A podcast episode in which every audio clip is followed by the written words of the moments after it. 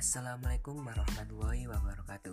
Perkenalkan nama saya Akmal Maulana Nur Raza Iskandar dari kelas 11 MIPA 3 Di sini saya akan menjelaskan cara menghubungkan komputer ke internet menggunakan modem eksternal.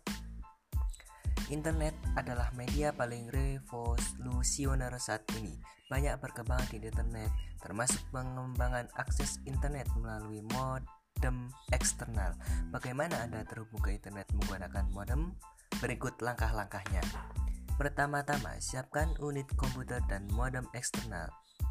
Cobalah untuk menjaga modem dan dalam kondisi baik dan isi kembali. Pastikan Anda memiliki konektor untuk menghubungkan modem dan pastikan komputer dihidupkan. Saat modem dan komputer siap, sambungan modem ke konektor. Kemudian komputer secara otomatis mendeteksi keberadaan modem.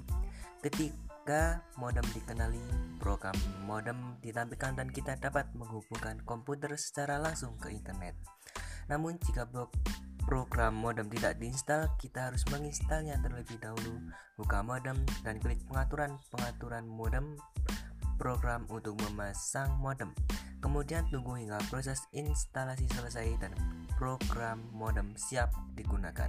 Kemudian buka program modem dan klik hubungkan untuk memulai proses koneksi. Setelah proses koneksi berhasil, internet siap digunakan.